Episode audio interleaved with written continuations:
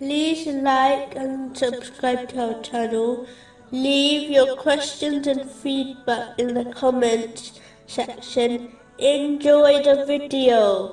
The great companion, Abdullah bin Masud, may Allah be pleased with him, once said, I hate seeing a lazy person, who is neither busy, in lawful things of this world, nor striving and preparing, for the hereafter. Real knowledge is not found, in excessive words and books, rather it means having fear of Allah, the Exalted. Being fearful of Allah, the Exalted, makes one knowledgeable, whereas, showing arrogance proves one's ignorance. Do not believe you have much time left. Do not allow desires, and wishes, to make you heedless. Surely everything which is to come, is near, and what is far, is not going to come. Joking or being serious, is not acceptable while lying. It is a lie to promise a child something, and then not fulfill it. Lies leads to immorality, and immorality leads to the fire.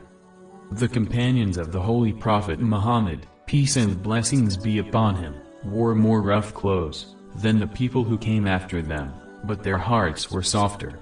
A day will come, when people will wear fine clothes, but their hearts will be rough, and hard. The Holy Quran was revealed, so that it may be acted on. But you consider merely reciting it, to be enough. There will come a time when people, will master its recitation, and they are not the best of people. A scholar who does not act on their knowledge, is like a sick doctor, prescribing medicine to others. And a hungry person, describing, and giving delicious food, to others.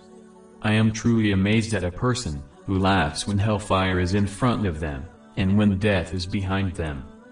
The person who gives a religious judgment, on every question they are asked, is certainly crazy.